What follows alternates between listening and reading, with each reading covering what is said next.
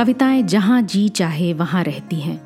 कभी नीले आसमान में, कभी बंद खिड़कियों वाली सकरी गली में।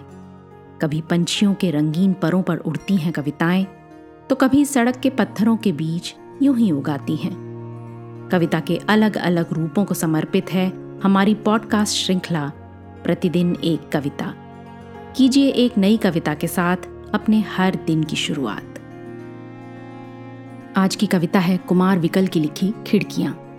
सुनिए मेरी यानी आरती की आवाज़ में। जिन घरों में खिड़कियाँ नहीं होती, उनमें रहने वाले बच्चों का सूरज के साथ किस तरह का रिश्ता होता है? सूरज उन्हें उस अमीर मेहमान सा लगता है, जो किसी सुदूर देश से कभी कभार आता है। एक आध दिन के लिए घर में रुकता है, सारा वक्त माँ से हंस हंस के बतियाता है। और जाते समय उन सब की मुट्ठियों में कुछ रुपये ठूंस जाता है।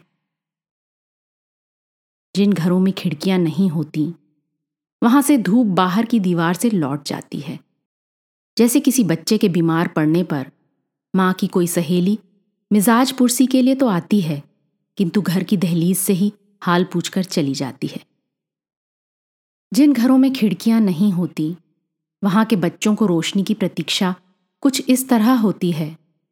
जिस तरह राखी के कुछ दिनों बाद, घर के सामने से पोस्टमैन के गुजर जाने के बाद, पहले पोस्टमैन को कोसती है, बाद में रसोई में जाकर, अपने भाई की मजबूरी समझकर, बहुत रोती है।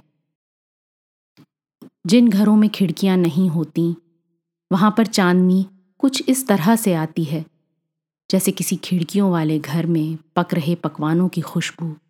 दूर तक के घरों में फैल जाती है।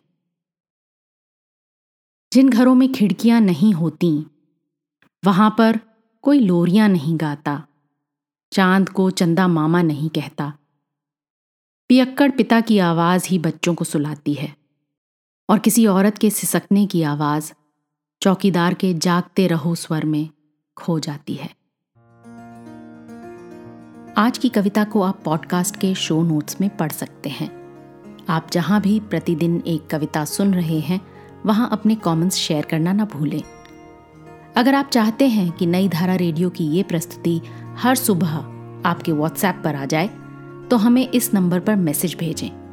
Seven four two eight seven seven five three seven six कल एक और कविता के साथ फिर मिलेंगे।